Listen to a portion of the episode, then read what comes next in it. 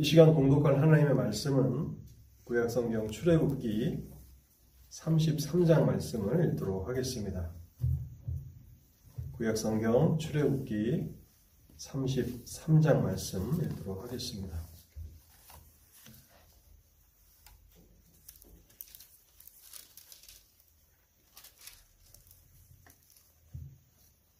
구약성경 133쪽에 있습니다. 출애굽기 33장 1절에서 마지막 절까지를 제가 읽도록 하겠습니다.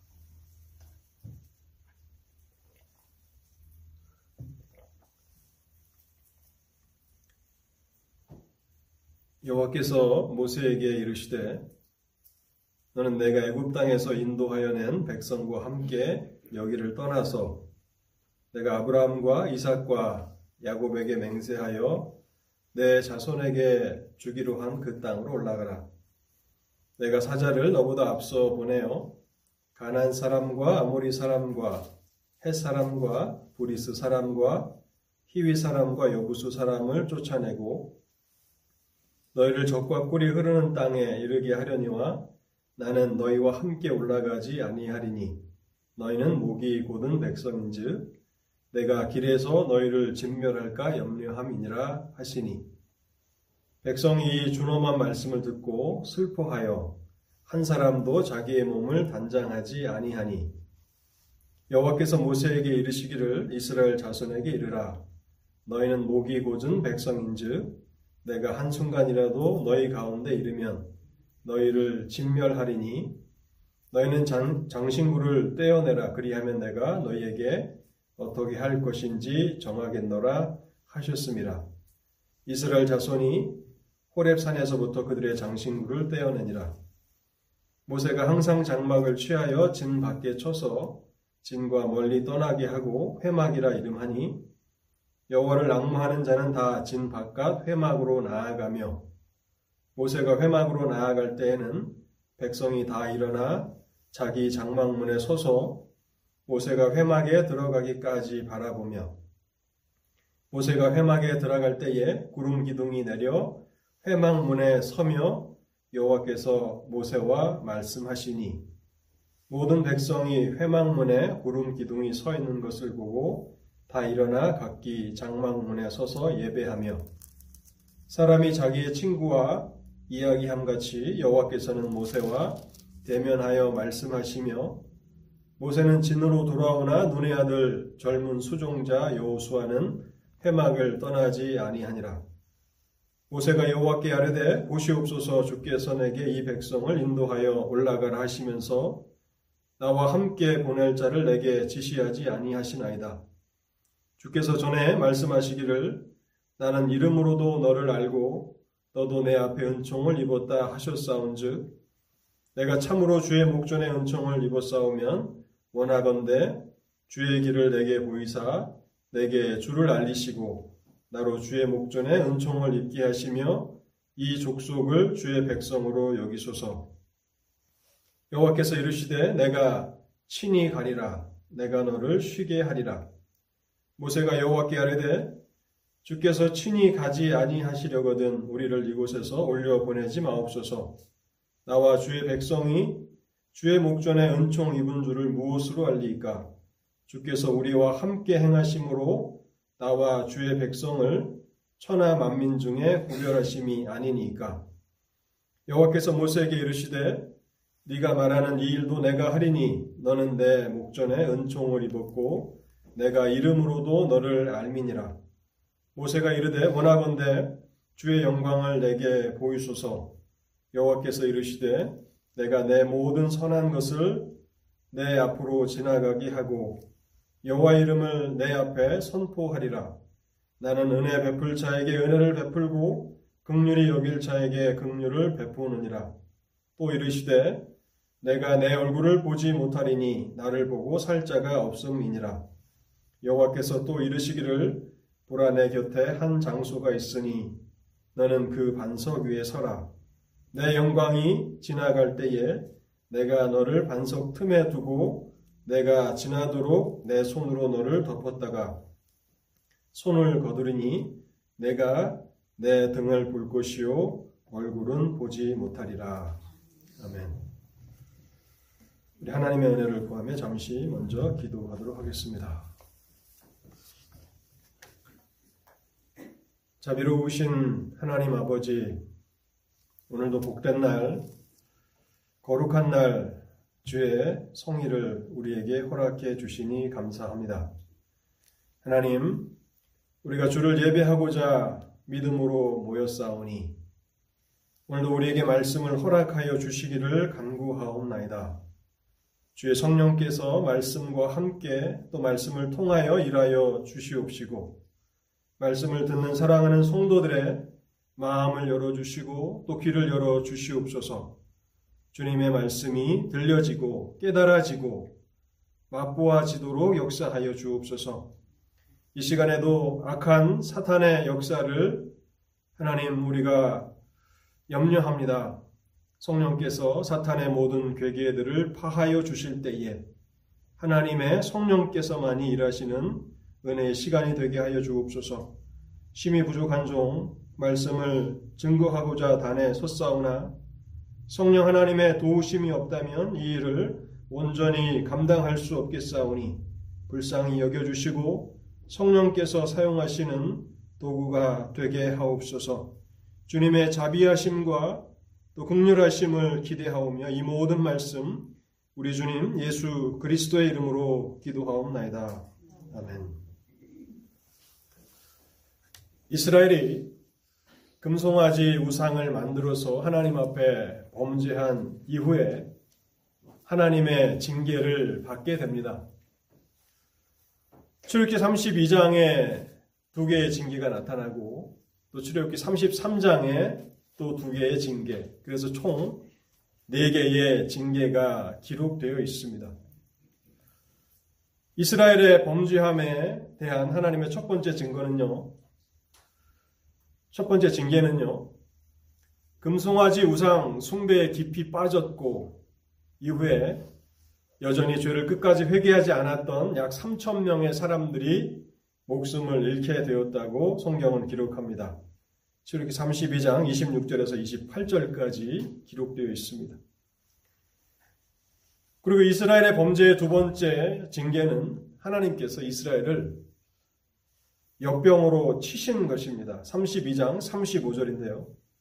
여호와께서 백성을 치시니 이는 그들이 아론이 만든 바 그 송아지를 만들었음이더라. 근데 우리 한글 성경에 보면 여호와께서 백성을 치시니라고 되어 있고 역병이라는 단어가 빠져 있습니다. 그래서 이 히브리어 원문을 좀 살펴보니까요. 히브리어 원문에는 역병이라는 단어가 분명히 등장하고 또 구조도 많이 한글 개혁 성경과 달랐는데요. 히브리어를 그대로 번역해 본다면 이런 것입니다. 그들이 송아지로 하나님께 그렇게 했던 것처럼 여호와께서는 역병으로 이스라엘에게 그렇게 하셨다라고 그렇게 히브리어는 쓰고 있습니다. 이스라엘 백성들이 금송아지를 만들어 하나님께 그렇게 했던 것처럼 하나님은 역병으로 그들에게 하셨다. 여러분 이것을 생각해 보면요.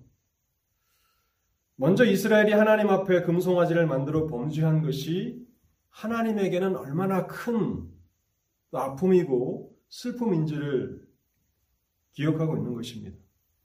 그들이 먼저 하나님 앞에 그렇게 했던 것처럼 금송아지로 그렇게 했던 것처럼 하나님은 이스라엘을 역병으로 치셨다는 것입니다. 성경은 얼마나 많은 사람들이 목숨을 잃었는지에 대해서 기록하고 있지 않지만 그것은 이스라엘에게는 큰 고통이었고 슬픔이었을 것입니다. 근데 재미있는 것은 히브리어 성경은 이스라엘이 하나님 앞에 가한 그 슬픔과 아픔을 먼저 기록하고 있다는 거예요. 그들이 금송아지로 하나님께 그렇게 했던 것처럼 32장에 나와 있는 이 징계들은 범죄에 대한 직접적인 징계라고 할 수 있고요. 33장, 우리가 읽은 33장에 나온 두 가지 징계는 간접적인 징계라고 그렇게 할 수 있을 것입니다. 어떠한 차원에서 간접적인 증거인가, 징계인가 하면 이스라엘은 범죄함으로 하나님 앞에서 잃어버린 것 두 가지가 있었습니다. 첫 번째, 이스라엘이 범죄함으로 잃어버린 것은요, 하나님이 이스라엘과 더 이상 동행하지 않으시겠다고 선언하신 것입니다. 33장 3절 말씀을 제가 다시 한번 읽어보겠습니다. 너희를 적과 꿀이 흐르는 땅에 이르게 하려니와 나는 너희와 함께 올라가지 아니하리니. 우리가 여기서 주목해 보아야 하는 것은요. 하나님께서 적과 꿀이 흐르는 가나안 땅을 주시지 않겠다고 말씀하시지 않는다는 사실입니다. 하나님께서 적과 꿀이 흐르는 가나안 땅은 이스라엘에게 주시겠다고 말씀하시고 모세에게 이스라엘 백성들을 이끌고 그리로 올라가라고 말씀하십니다. 하나님이 그들의 조상 아브라함과 이삭과 야곱에게 젖과 꿀이, 꿀이 흐르는 가나안 땅을 주시겠다고 이미 약속하셨는데 그 약속대로 하나님은 이스라엘 백성들에게 그 축복의 땅을 주시겠다고 말씀하고 계시는 것입니다. 그뿐만이 아니라 그들을 가나안까지 인도할 여호와의 사자를 보내 주시겠다고 말씀하십니다. 여기 여호와의 사자는 천사를 말하는데요. 천사를 앞서 보내 주셔서 그들을 인도하게 하시겠다고 말씀하시는 것입니다. 그러나 하나님은 더 이상 이스라엘과 함께 올라가지는 않으시겠다고 말씀하고 있는 것입니다.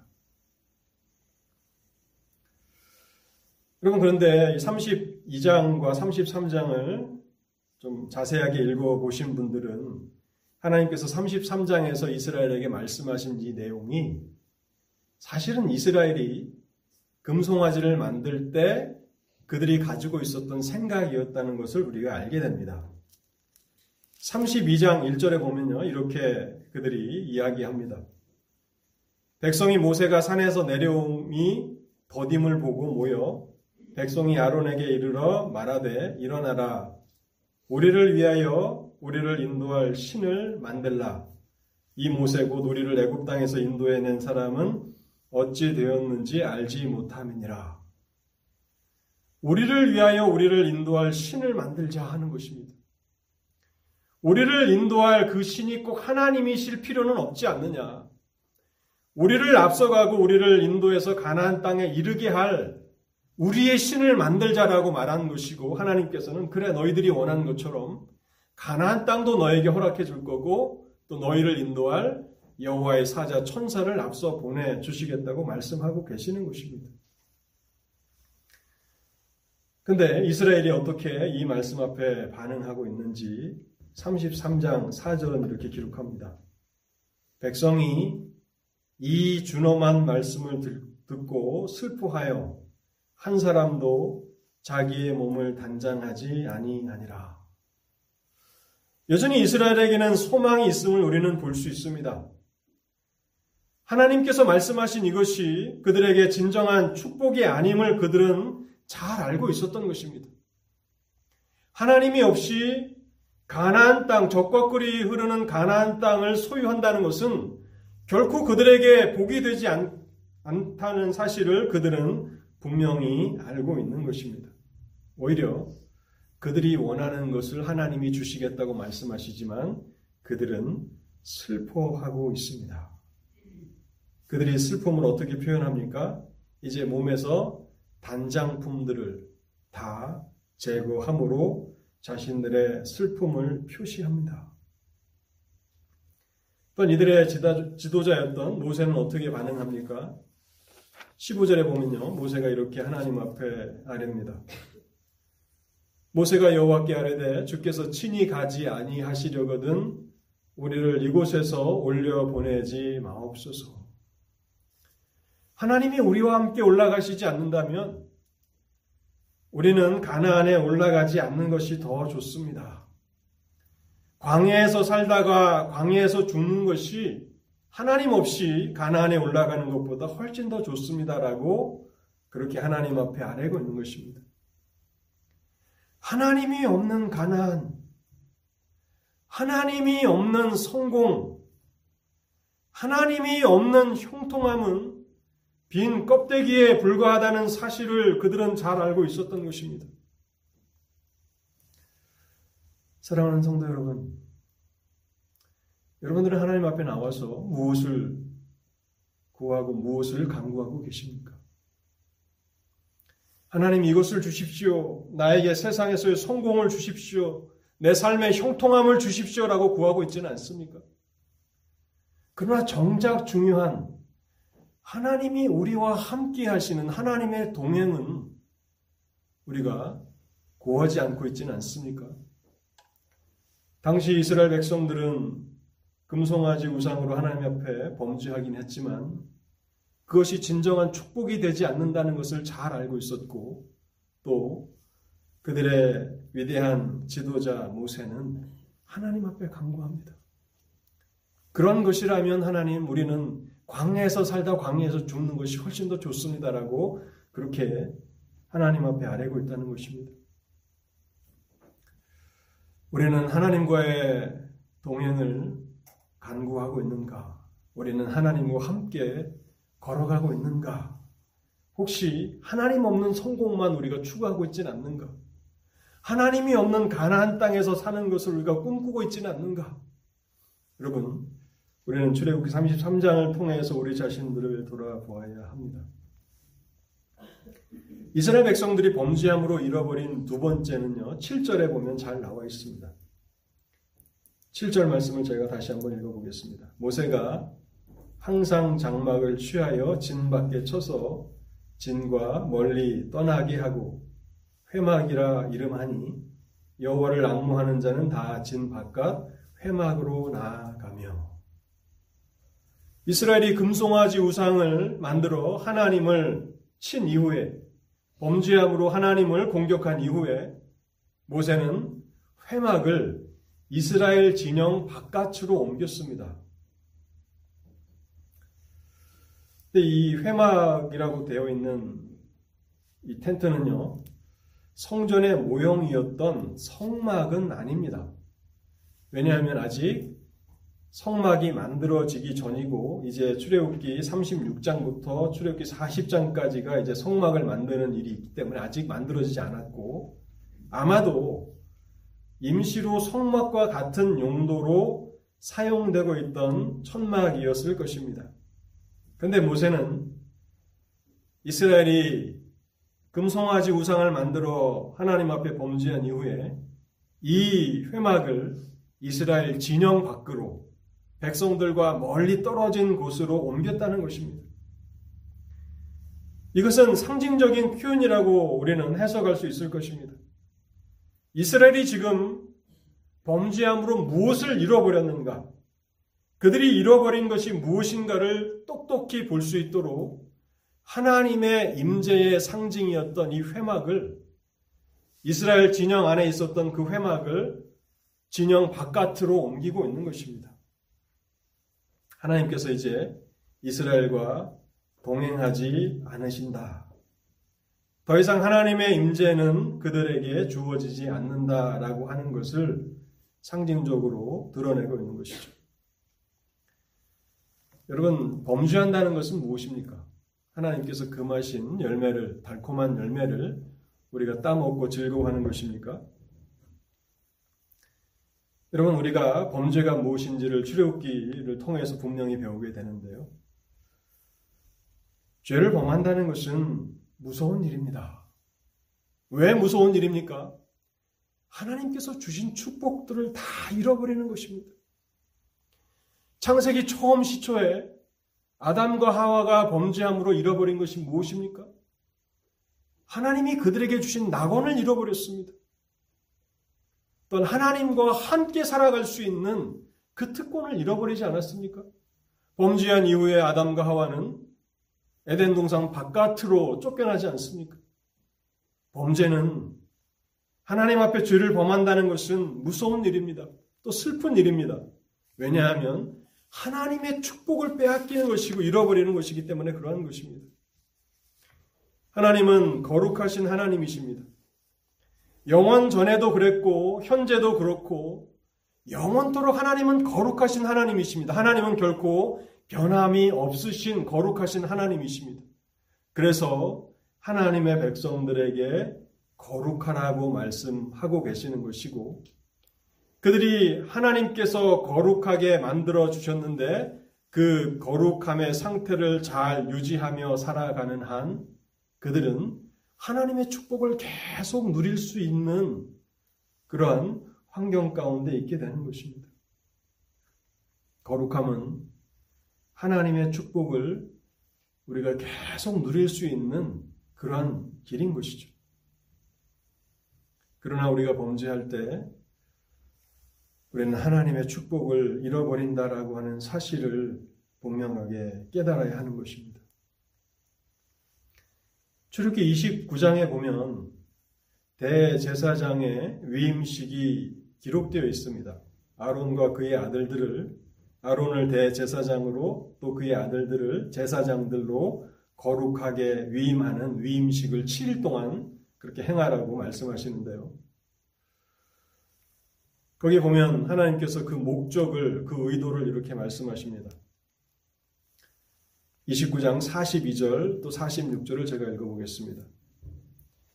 이는 너희가 대대로 여호와 앞 회망문에서 늘 드릴 번제라.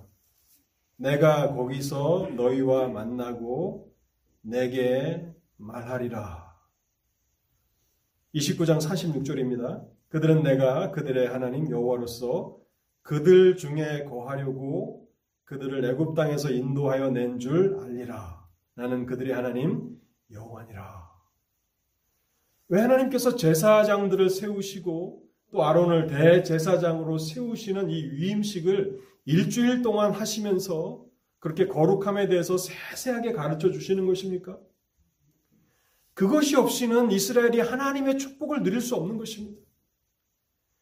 하나님이 아무리 그들을 축복하고 싶으셔도 그들이 범죄하며 하나님 앞에 거룩함을 유지하지 않는 한 그들은 하나님의 축복을 누릴 수가 없게 되는 것입니다. 여러분 출애굽기 36장부터 40장은 어떤 내용입니까? 성막을 건축하는 내용입니다.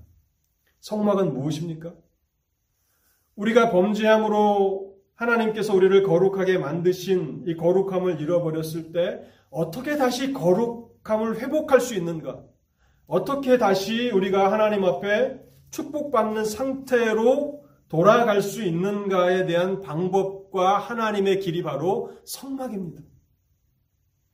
하나님이 그토록 죄에 대해서 또 제사장 제도에 대해서 성막의 기구 하나하나까지를 상세하게 설명하시는 것은 이스라엘이 범죄하였어도 그 범죄함으로 영원히 멸망하지 않고 다시 하나님 앞에 죄를 용서함 받고 하나님께서 처음 그들을 거룩하게 만들어 주신 그 상태로 회복될 수 있는 하나님의 길, 하나님의 방법이 바로 성막이라는 사실입니다.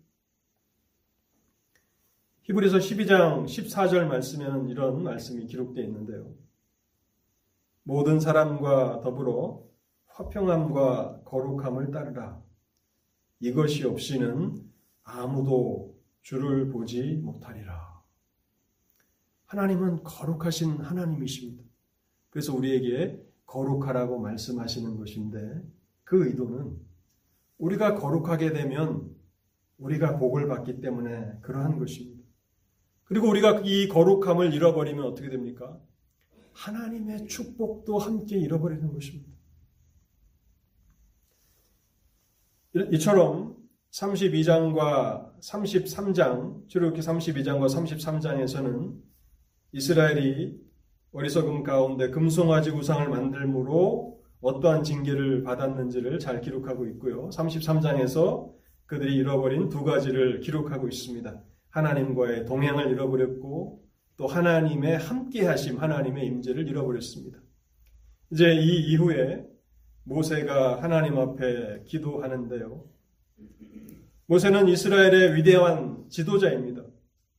바리새인과 서기관들이 자신들이 모세의 제자라고 그렇게 이야기할 만큼 모세는 이스라엘의 위대한 지도자임에 틀림이 없습니다. 이 모세가 범죄한 백성들을 위해서 하나님 앞에 나아가 간구하는데요. 출애굽기 32장과 33장에는 한 절반 정도는 모세의 기도로 메워져 있습니다. 32장에서도 기도하고 또 33장에서도 기도하는데요. 이스라엘이 금송아지 우상을 만들어 하나님의 진노를 격발하였을 때 모세는 자신의 목숨을 걸고 하나님 앞에 탄원하며 백성들을 위해서 간구합니다. 32장인데요. 32장 몇 구절을 제가 한번 읽어보겠습니다.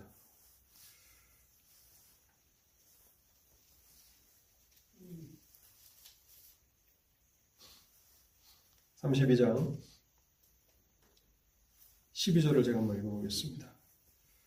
어찌하여 애굽 사람들이 이르기를 여호와가 자기의 백성을 산에서 죽이고 지면에서 진멸하려는 악한 의도로 인도하여 내었다고 말하게 하시려 하나이까 주의 맹렬한 노를 그치시고 뜻을 돌이키사 주의 백성에게 이 화를 내리지 마옵소서.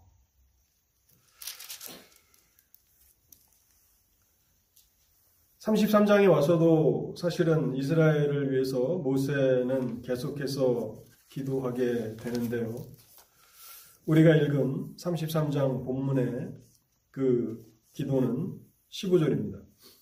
모세가 여호와께 아뢰되 주께서 친히 가지 아니하시려거든 우리를 이곳에서 올려 보내지 마옵소서.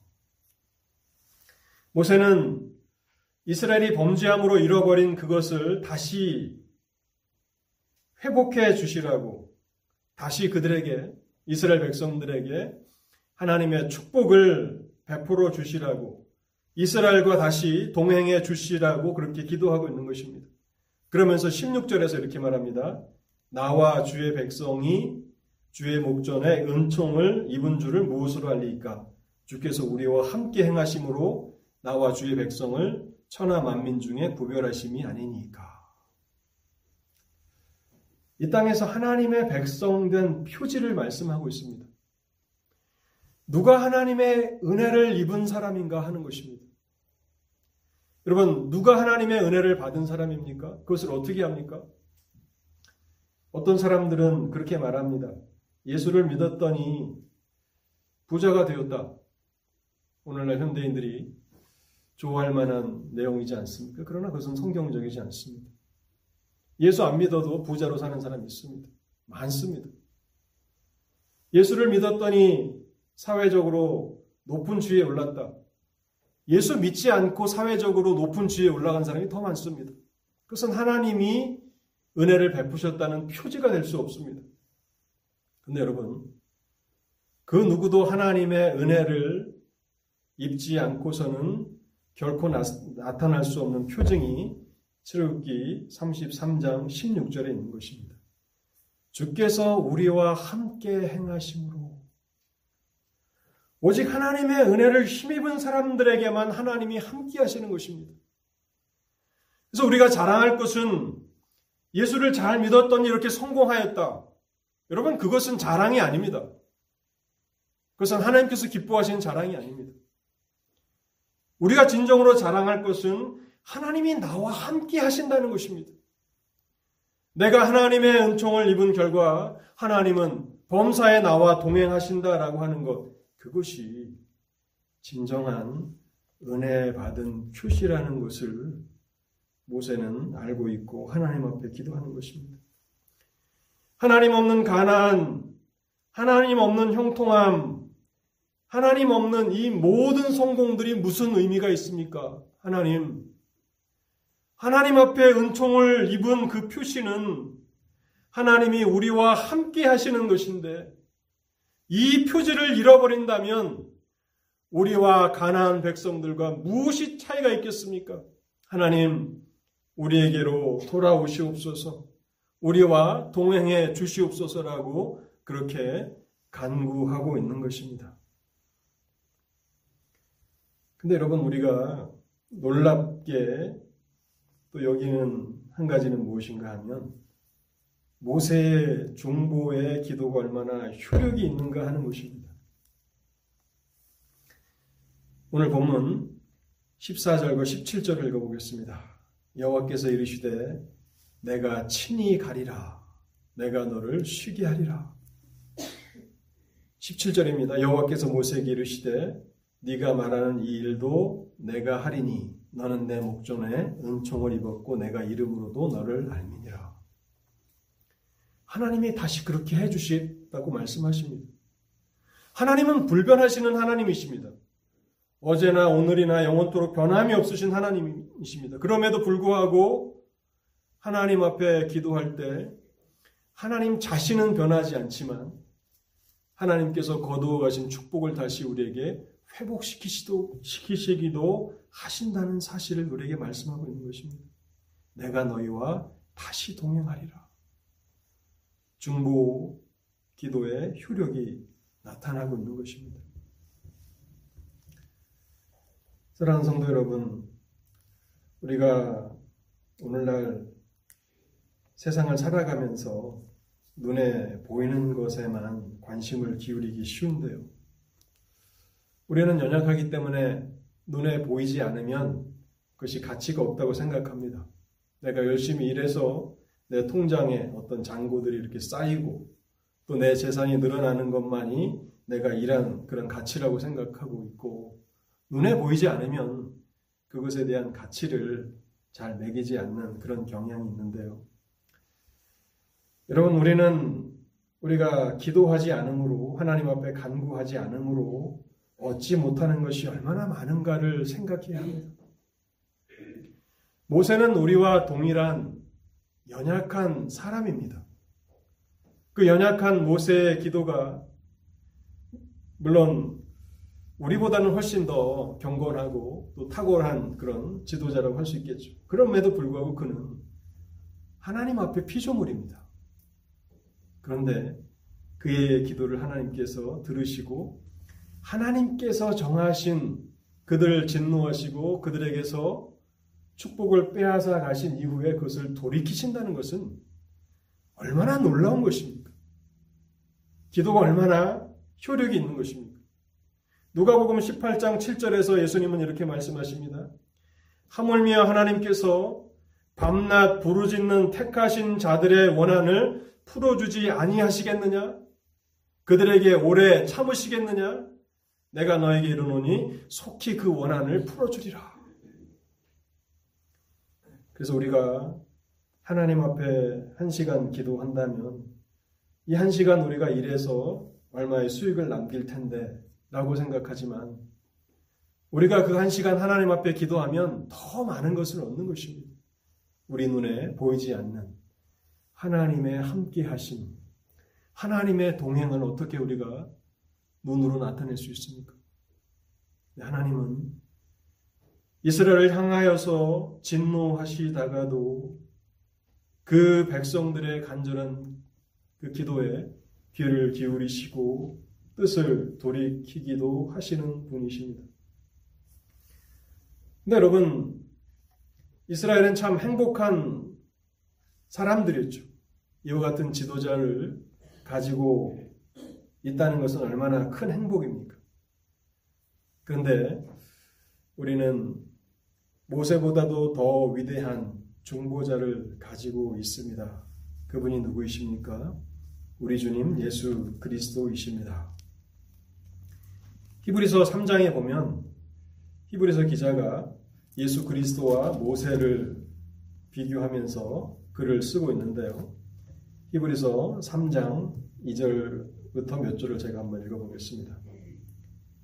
그는 자기를 세우신 이에게 여기 그는 모세입니다. 모세는 자기를 세우신 이에게 신실하기를 모세가 하나님의 온 집에서 한 것 같이 하셨으니 그는 모세보다 더욱 영광을 받을 만한 것이 마치 집 지은 자가 그 집보다 더욱 존귀함 같으니라. 집마다 지은 이가 있으니 만물을 지으신 이는 하나님이시라. 또한 모세는 장래에 말할 것을 증언하기 위하여 하나님의 온 집에서 종으로 신실하였고 그리스도는 하나님의 집을 맡은 아들로서 그와 같이 하셨으니 우리가 소망의 확신을 확신과 자랑을 끝까지 굳게 잡고 있으면 우리는 그의 집이라. 모세는 영광스러운 지도자였고 훌륭한 중보자였습니다. 그러나 그는 종으로 하나님 앞에 서서 그 사역을 감당했습니다. 그러나 예수 그리스도는 아들로서 그 사역을 감당하고 계신다고 말씀하고 있고요. 그래서 요한일서 2장 1절에는 이렇게 말합니다. 나의 자녀들아 내가 이것을 너희에게 쓰면 너희로 죄를 범치 않게 하려 함이라. 만일 누가 죄를 범하여도 아버지 앞에서 우리에게 대언자가 있으니 곧 의로우신 예수 그리스도시라. 하나님께서 모세의 기도를 들으시고 백성들을 용서하십니다. 그리고 거두어 가셨던 축복을 회복시키십니다. 그래서 우리가 하나님 앞에 나아가 우리가 범죄할 때마다 하나님 앞에 나아가 간구하고 또 그리스도께 나아가 우리의 죄를 아뢰며 회개하는 것 그것이 얼마나 효력이 있을 것인가를 우리는 분명하게 확신하며 그렇게 살아야 하는 것입니다.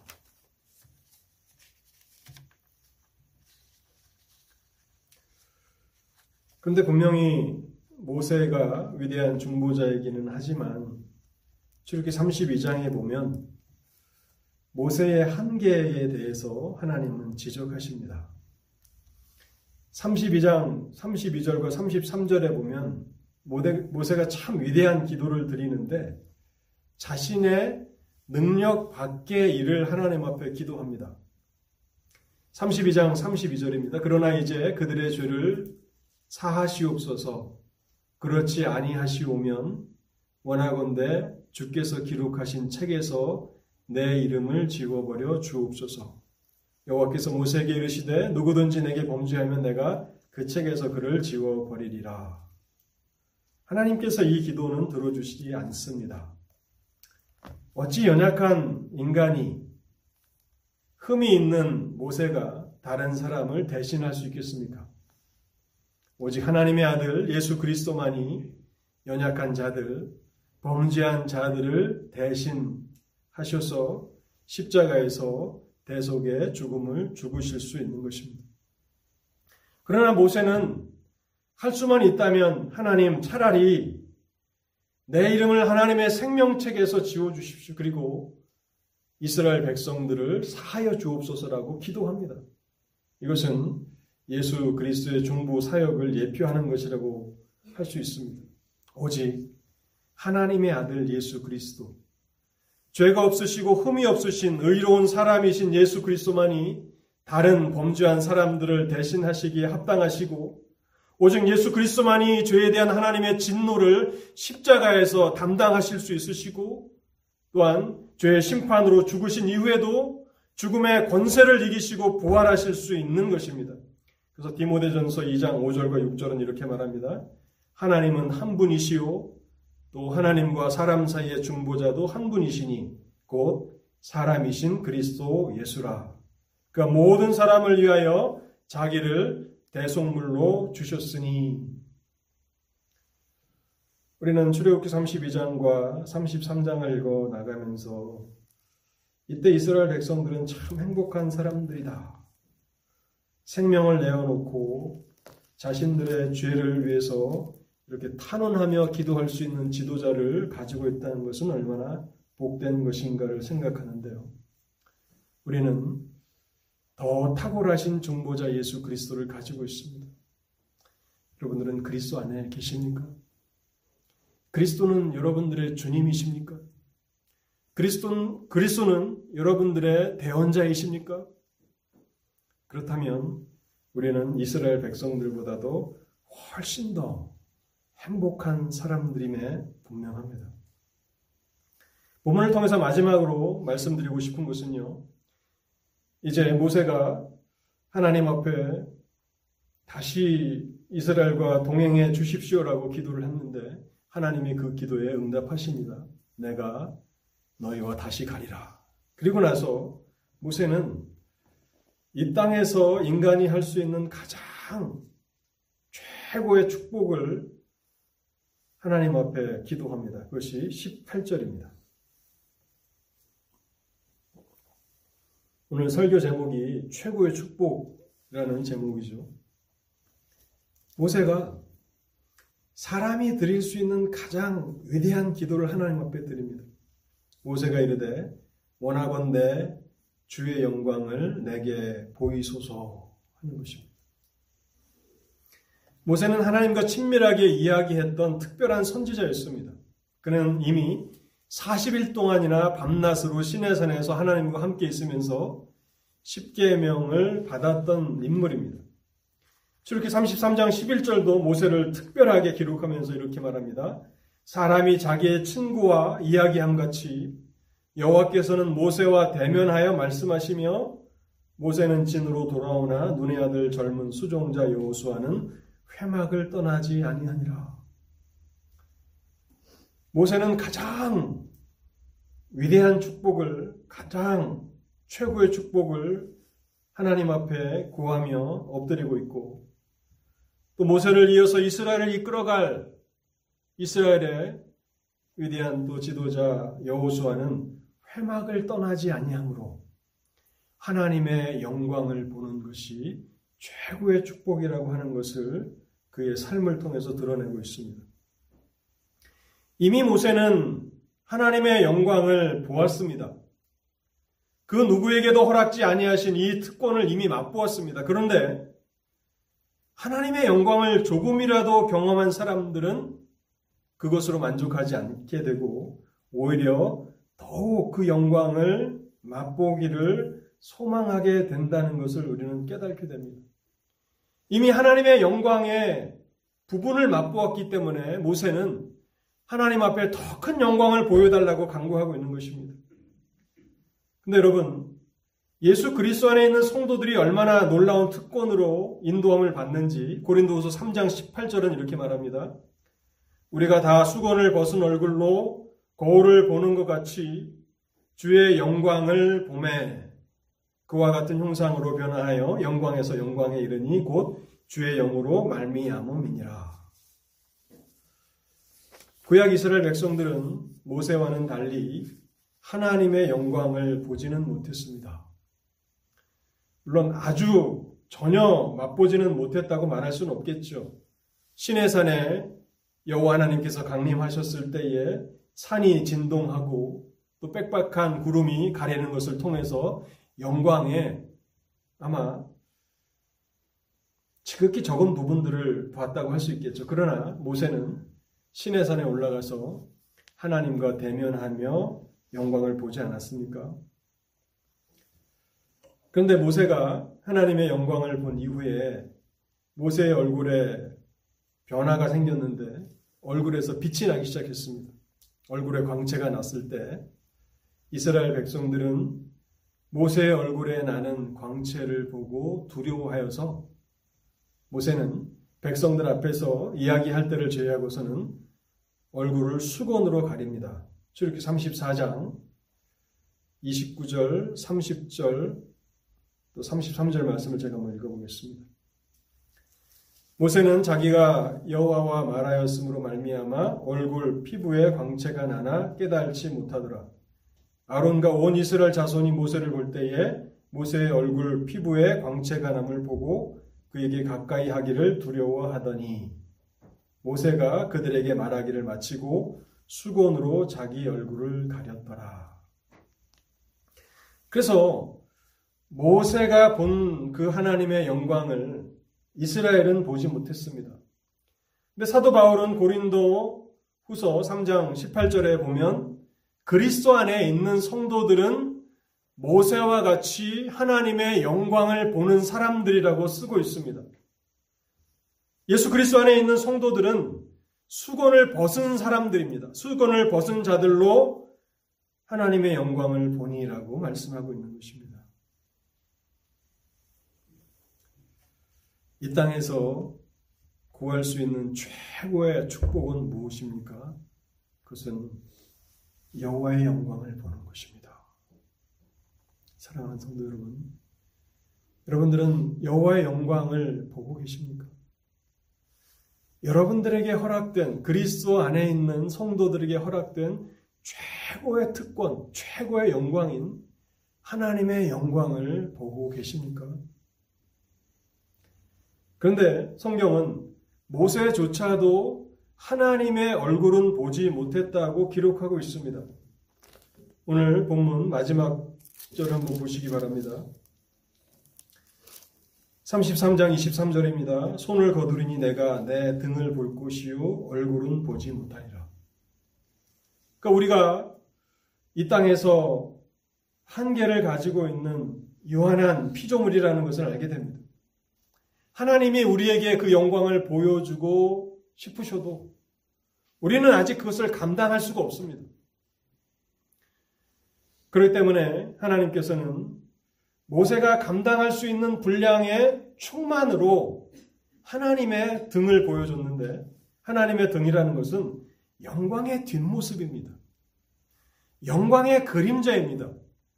고린도 후서에 보면 고린도 후서 3장 18절에 보면 거울을 보는 것 같이 하나님의 영광을 보매라고 되어 있는데 여기 거울을 본다는 것은 우리가 사용하고 있는 유리 거울이 아니라 구리로 만든 거울을 말하는 것입니다. 희미하게 희미하게 보는 것입니다.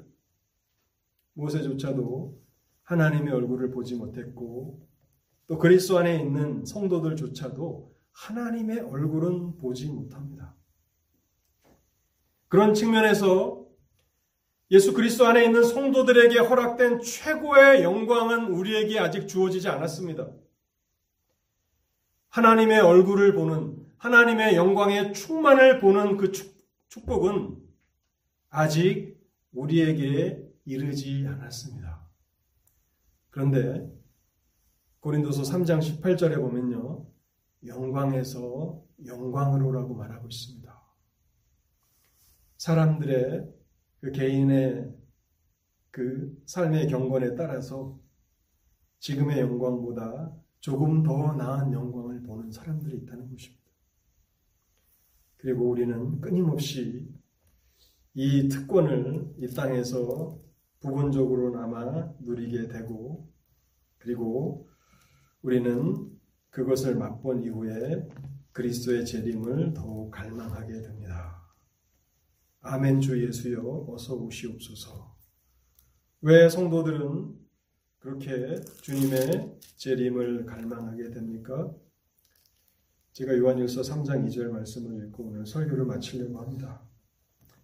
이것은 예수 그리스도 안에 있는 성도들에게 장차 주어질 미래의 영광이며 미래의 축복입니다.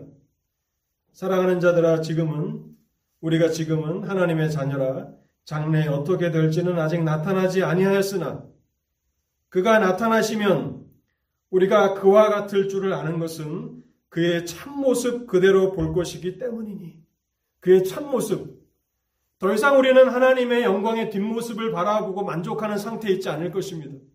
하나님의 얼굴을 보게 될 것입니다. 그 영광의 광채를 보게 될 것입니다. 이것은 아직 우리에게 주어지지 않은 축복이고 영광입니다.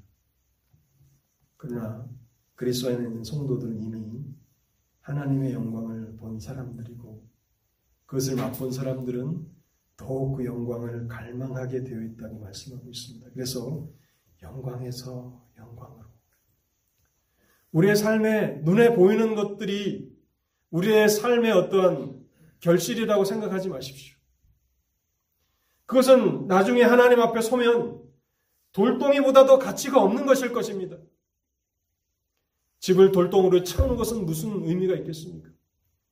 오히려 내가 지난번에는 하나님의 영광의 그런 부분들을 이만큼 보았지만 그러나 지금은 그보다 더 나은 영광을 보고 있다고 말하는 것.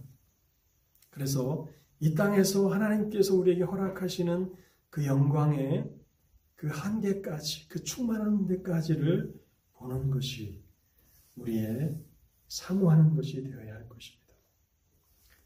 오늘 이 말씀을 통해서 우리에게 가장 중요한 두 가지를 깨닫습니다.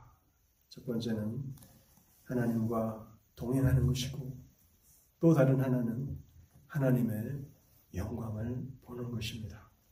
이것을 구하고 또 추구하시는 여러분들의 남은 삶이 되시기를 바랍니다. 같이 기도하겠습니다.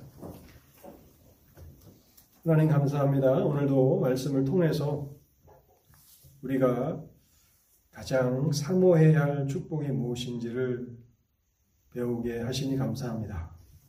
범죄함은 이런 축복들로부터 우리를 더 멀어져, 멀어지게 함을 깨닫게 하시고 하나님이 거룩하신 것 같이 우리 또한 거룩하게 살게 하시고 그래서 온전한 하나님의 축복을 누리는 복된 성도들이 되도록 하나님 오늘도 이 말씀을 사용하여 주시옵소서. 또 우리에게 장차 주어질 미래의 영광이 있다고 그리스도 안에 있는 성도들이 누릴 장래의 영광이 있다고 하신 이 말씀이 사랑하는 성도들 특별히 슬픔을 당한 성도들에게 위로가 되게 하옵소서. 우리 주 예수 그리스도의 이름으로 기도하옵나이다. 아멘.